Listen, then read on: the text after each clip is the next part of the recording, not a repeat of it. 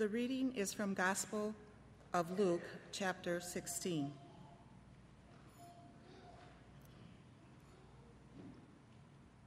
There was a rich man who was dressed in purple and fine linen and who feasted sumptuously every day.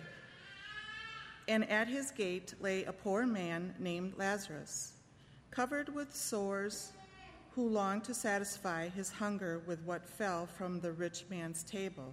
Even the dogs would come and lick his sores. The poor man died and was carried away by the angels to be with Abraham. The rich man also died and was buried.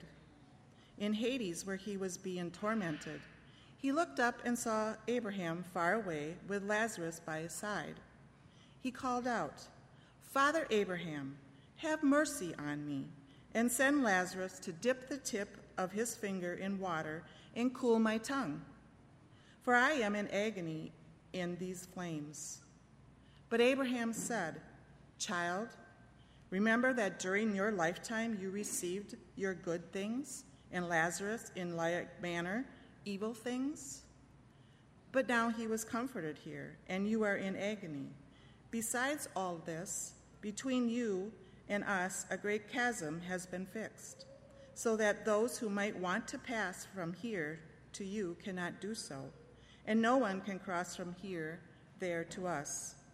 He said, Then, Father, I beg you to send him to my father's house, for I have five brothers, that he may warn them, so that they will not also come into this place of torment. Abraham replied, They have Moses and the prophets. They should listen to them. He said, No, Father Abraham, but if someone goes to them from the dead, they will repent. He said to him, If they do not listen to Moses and the prophets, neither will they be convinced, even if someone rises from the dead.